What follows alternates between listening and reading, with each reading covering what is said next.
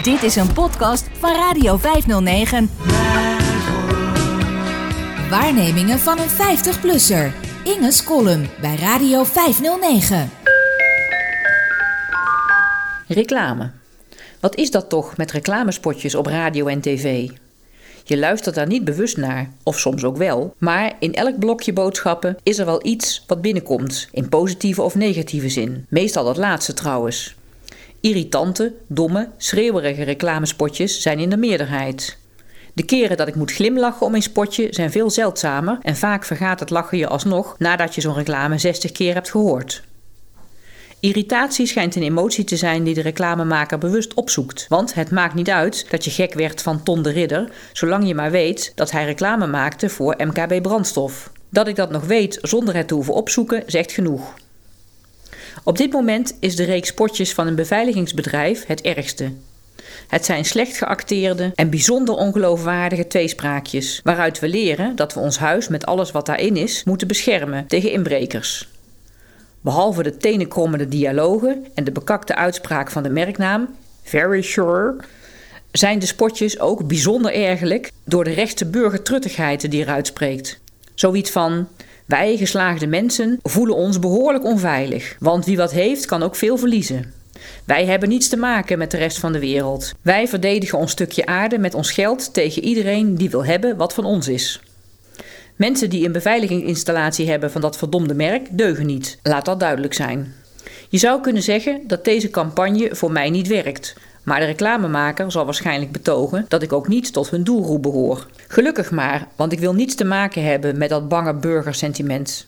Etenreclame zou op zichzelf natuurlijk een randverschijnsel moeten zijn. Onvermijdelijk verbonden met het programma waar je naar wilt kijken of luisteren. Tijdens het reclameblok kun je net nog even naar de wc of in de moderne tijd een appje versturen. Maar reclame is ook amusement en sentiment geworden, of je wilt of niet. Zeker reclames van vroeger waren leuk of worden met terugwerkende kracht leuk. Wie kan er geen reclameliedje uit zijn of haar jeugd zingen of een slogan opdreunen? Zelf weet ik er nog een heleboel. Bij het horen van de naam Hubo denk ik nog altijd: hiep hoi Hubo, houden zo. Er zijn dagen dat ik in mijn hoofd een kinderkoor hoor zeuren.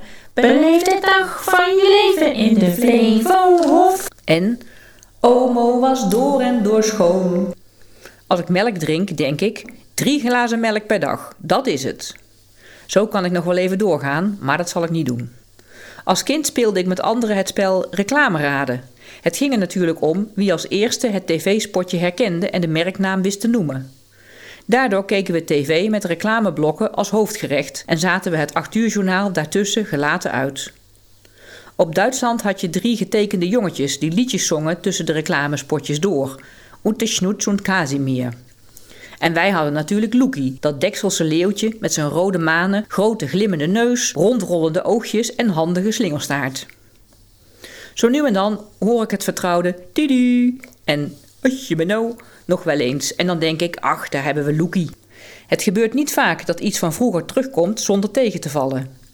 Het is ook leuk om heel oude radiospotjes terug te horen.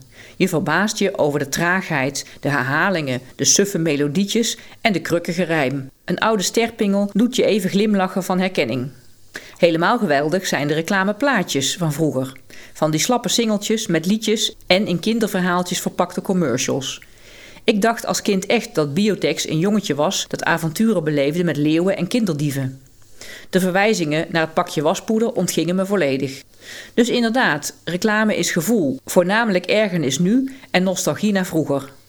Dat hebben de reclamebureaus slim gedaan. Nog een stap verder en reclame is onderdeel van onze cultuur. Wel ja.